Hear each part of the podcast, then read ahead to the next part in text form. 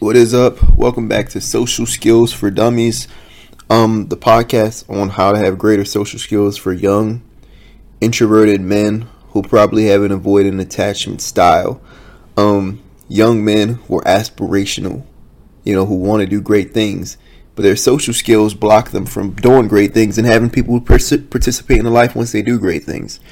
Um, I never defined what this podcast was for, so I just wanted to say that. But welcome back to the podcast. Um, in today's episode, what I'm going to talk about is, you know, how to build deep connections with people you like. Okay. Uh, in other episodes, we talked about how like how to open conversations and how to have small talk with people, but you might talk to people sometimes already. You might get lucky and have a conversation with somebody that you like or want to talk to.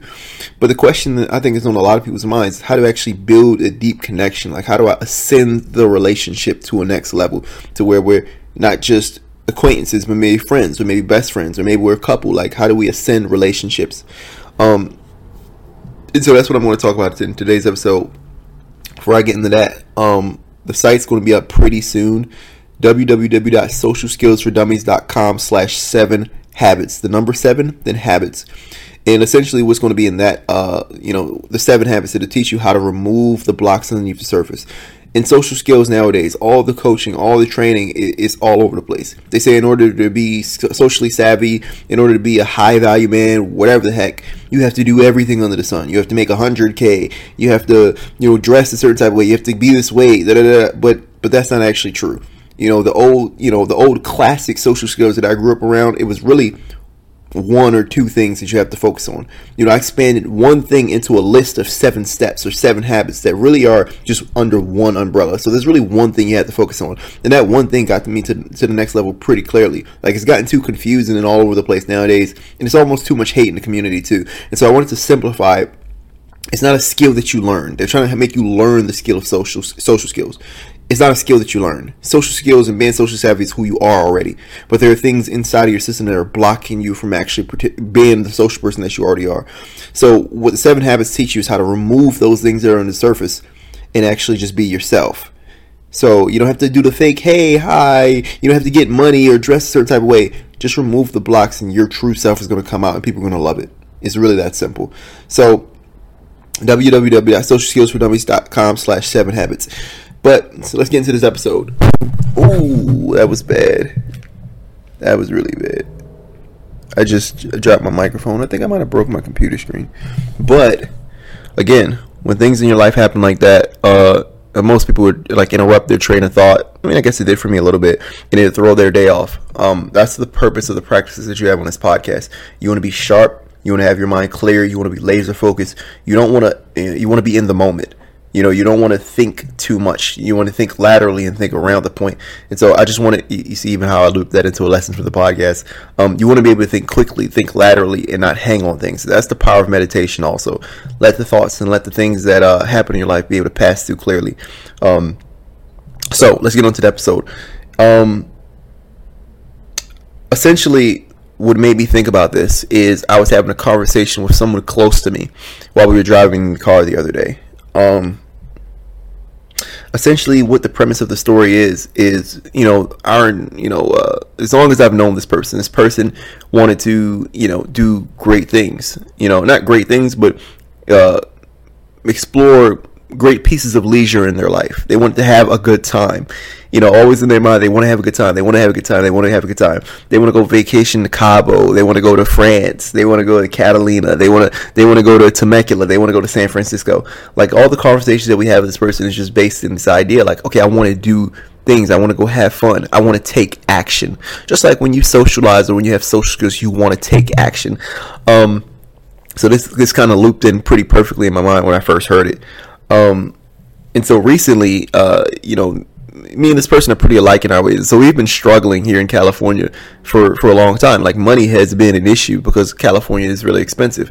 And so we had money to live and to take care of our essentials, you know, as young people in California do, but to have auxiliary experiences where you're going to Catalina, where you're experiencing beautiful things in life, we haven't had enough breakaway money to do that, especially seeing that we were both out of jobs during the pandemic.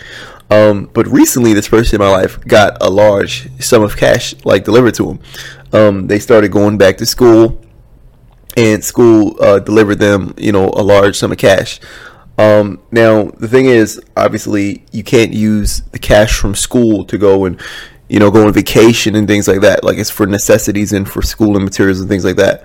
But this person has a large sum of cash to take care of living expenses, things like that. While job income, auxiliary income, is bringing enough money to actually do the things that this person says that he or she wants to do. Um, and the funniest thing happened um, the moment the money actually was deposited and the ability to go anywhere that this person wants uh, was opened up, this person immediately locked down and became conservative. Um, this person was like, uh, "Yeah, like, you know, it's it's almost like you know, whereas before we we imagine in our lives this to be a, a stress free situation, or this person imagined their life to be a stress free situation. And when the money actually came, the situation became stressed, more stressed." You know, and the, uh, this person was repeating to me like, "Oh, I don't have the money to do this. I don't have the money. I don't have the money. I don't have the money. I can't do this. I want to, but but but I can't. And these are the reasons." Um, so this person became more fearful. This person became more locked down. And what people don't actually realize that in life is that you know it often happens that way you know you you want and aspire for things because you imagine it brings a sense of ease and that's why this podcast is for a lot of the young guys who are introverted and dream of a day where they accomplish something big they they have high aspirations. They have high ceiling, which that's how you know you're avoidant young man. By the way, is that you're you're super you avoid love because you don't feel like you deserve it inherently, and you just you, you project it into some big future goal. When I'm this person, when I'm this person, everybody will love me, and I'll have an ease of conversation. I'll have a flow about me that people can't match, and people will love. Um, that's the future that you're projecting. And so similar to this situation. You think you'll be at ease, you'll be at freedom, but oftentimes like the money hits and you kind of lock down things that you want hits and you kind of lock down. Um, and so I wanted to read like uh, a verse from Kendrick Lamar's song just to like to drive the point home that this really happens to anybody. Um, you know, uh, it's from the song Fear. If you never read the song Fear, I'm holding the mic in my hand right now. He says, When I was 27, I grew accustomed to more fear. Accumulated 10 times over. I'm probably too close to the mic. I'm sorry.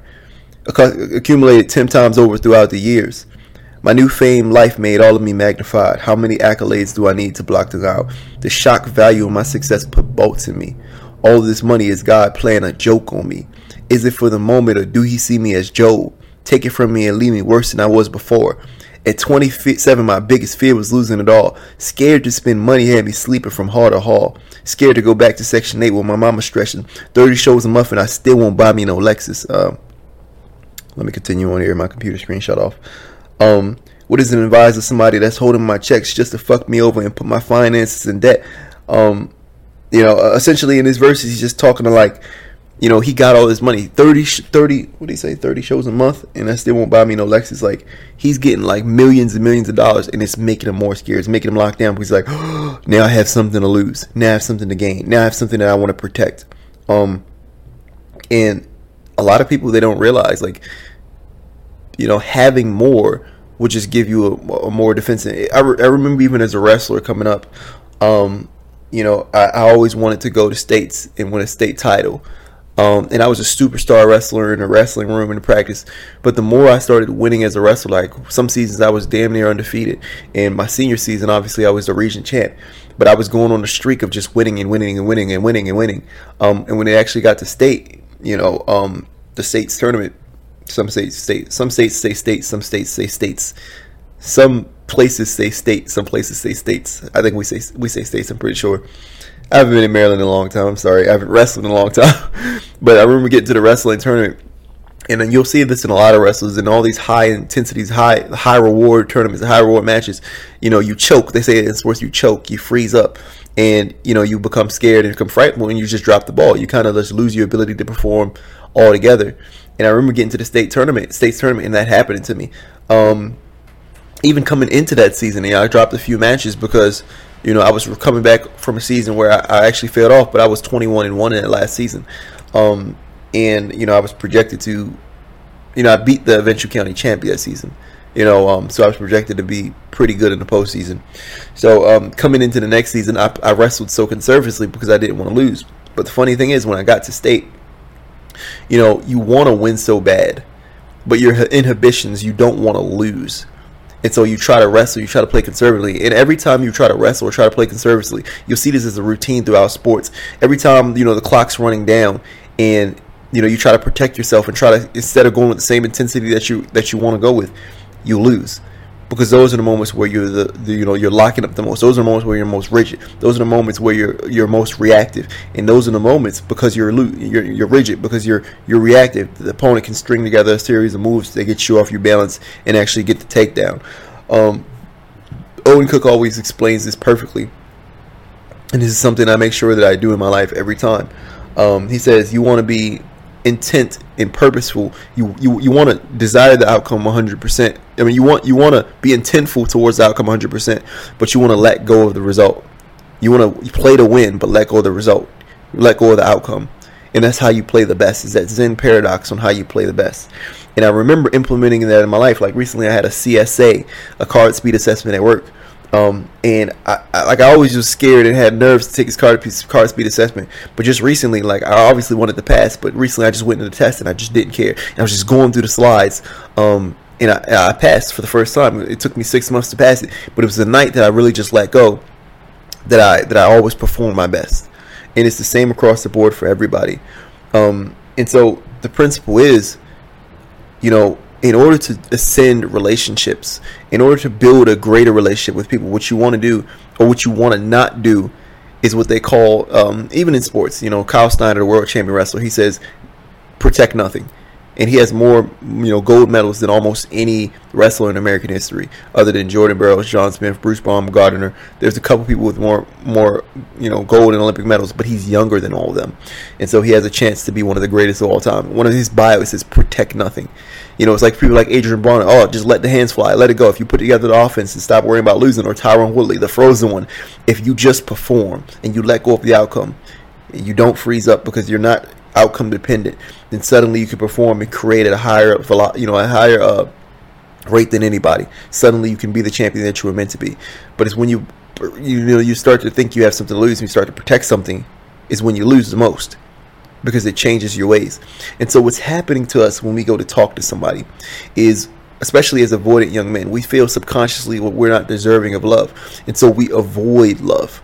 And so essentially what happens is you go to talk to someone you know, um, and and you be, begin to build a bond. You begin to build a connection, and you know, subconsciously you don't feel like you're deserving of love. And subconsciously you feel like you're on this chase. Like, okay, eventually they'll realize I'm boring. Eventually they'll realize I suck. Eventually they'll realize I'm lame or a nerd or I don't have swag, whatever it is. Eventually they'll realize this. And so you get to the point where you see this person is fond of you or fond of what you believe is an image of you, a persona that you're putting on and you do something called leaving with the validation. If you listen to the podcast, say that out loud. Say, leaving with the validation. Go and say it. Leaving with the validation. Essentially, what that is, I learned this from Owen Cook. It's a term that I think he coined. Is you think you're on this chase to where they're going to discover that you're not as valuable, you're not as cool, you're not you're not as interesting as as they think, um, and you're not worthy of love. You you think that about yourself subconsciously, and so when people give you just a itty bit of validation, you run off with it. You stop interacting with them. You stop talking to them. You freeze up like the athlete does, or or or you begin to realize the stakes of the situation, quote unquote, and you begin to get nervous. You begin to get fearful. You begin to think about oh, whereas before you might have just been natural and flowing. You think about oh, I don't want to mess it up. Oh, I don't want to say anything bad. Oh, this person likes me. I don't want them to to move on and and and to like somebody else because then it will hurt. I don't want to get attached because you know you come up with all these reasons to freeze up. You come up with all these inhibitions where before you were just creative, you were just playing. You became frozen, the frozen one like Tyron Woodley. You began to play conservative, and playing conservative is the number one way to not build uh, social relationships. Um, you know, uh, your brain, because of the way you were born, you're avoiding attachment in your style. If you're young, introverted, avoid an attachment man uh, this is what's happening to you. And this is who I'm serving on this podcast. If you're not that person, I'm sorry, but this is who I'm serving on this podcast particularly. Um, you know, what essentially happens is your brain is against you. You know, because you don't think you're deserving of love. You want to project it in some far off future so that you can forever chase it. Your brain will send you bad emotions that'll inhibit you from actually building the connections that you want that inhibit you from being the person that can actually ascend this relationship. You essentially shut down the person that they were lo- loved and take them out of the equation, or you physically avoid them altogether. Now, if you, you think of the example like this, you go to a store, and someone in the store likes you, they want to talk to you. Um, let's say in my life, you know, there are stores, you know, back in my old neighborhood that I would go to. I would go to the 7-Eleven at the corner every day, and I would meet the uh, the cashier at the 7-Eleven, and we he would say something to me one day, and I'd be like, okay. And then the next day he'd say some more stuff to me, and I'd be like, okay. Then the next day we'd have a full on conversation. I'd be like, okay. And suddenly we're friendly. Um, and so I would start to have this anxiety about going to the 7-Eleven because I'm like, okay, if I go into this 7-Eleven, this person's going to be friendly. He's going to talk to me and I'm going to have to be the same person that he met last time, the same cool person, the same person that could talk easily, the same person that's in a good mood, the same person that's a good customer. I would begin to overthink the situation. I would stop going to that 7 Eleven. I'm avoiding subconsciously. Eh, if you've done this, say to yourself, I've done this, and acknowledge it. I'm subconsciously avoiding friendliness. I'm avoiding love. I'm freezing up. Next time I go in there, I'm probably awkward. I'm probably stuttering. I'm probably I'm probably just avoiding eye contact. I'm avoiding talking to them. I might cut to the back of the store instead of going across the front and addressing them like a friend would do. And so, a lot of relationships, people already love you. The, the, the, the relationship is already on an upward trajectory, but what happens is that you self sabotage. What you have to do is stop saying, "Oh, I have a little bit of validation." but I don't feel like I deserve it. Let me leave with this comfort. Let me leave with this happiness right now. What you have to do is stop that process and manually force yourself to address that person every single time. Manually, manually force yourself to be there with that person all the time. A lot of this is going to come from not, you know, uh, from letting go of the trauma underneath the surface that's making you avoid it. That's making you reject the situation. Which, if you want to let go of your avoidance to go back to your natural state of extroversion and social skill, just go to www.socialskillsfordummies.com slash the number seven habits seven habits www.socialskillsfordummies.com slash seven habits and it'll break down to you the habits that you just need to do every single one it's pretty simple habits you know um widely known but very very very very little understood um habits um on, on how you remove the traumatic blocks that's making you this person. Um you know say say just to manually do it is not necessarily the right process um but you get what i'm saying. Um you have to you know develop the habits that will allow you to actually interface with people over and over and over again. There's something in psychology called the mere exposure effect. And what it states basically you can look it up for yourself. Look up mere exposure effects. Essentially what the mere exposure effect is is that just through mere exposure people will begin to like you more and more and more. There's a natural ascension in relationships just from being exposed to people. And so you know uh, you really don't have to do much to ascend relationships other than show up.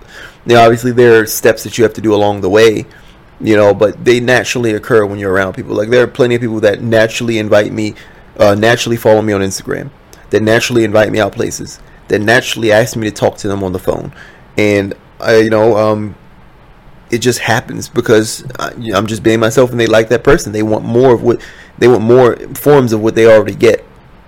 So, um, that's all you have to do. I mean, I want you to think about it like Grant Cardone says: when a recession hits, what most companies do or it was either Grant Cardone or Tai Lopez, is they go and they slash they slash cost. And then and one of the first costs they slash is the marketing cost. And those companies always fail first. Because they try to play conservative. And they're cutting the one thing that's going to help them grow. When things get tough, you have to up your marketing costs. You have to play harder in order to receive more customers. You have to not go in a, a mindset of lack. You have to stay in a mindset of abundance. And that's the only way to win. Okay, I'm going to check my phone to see if I have any more notes on this.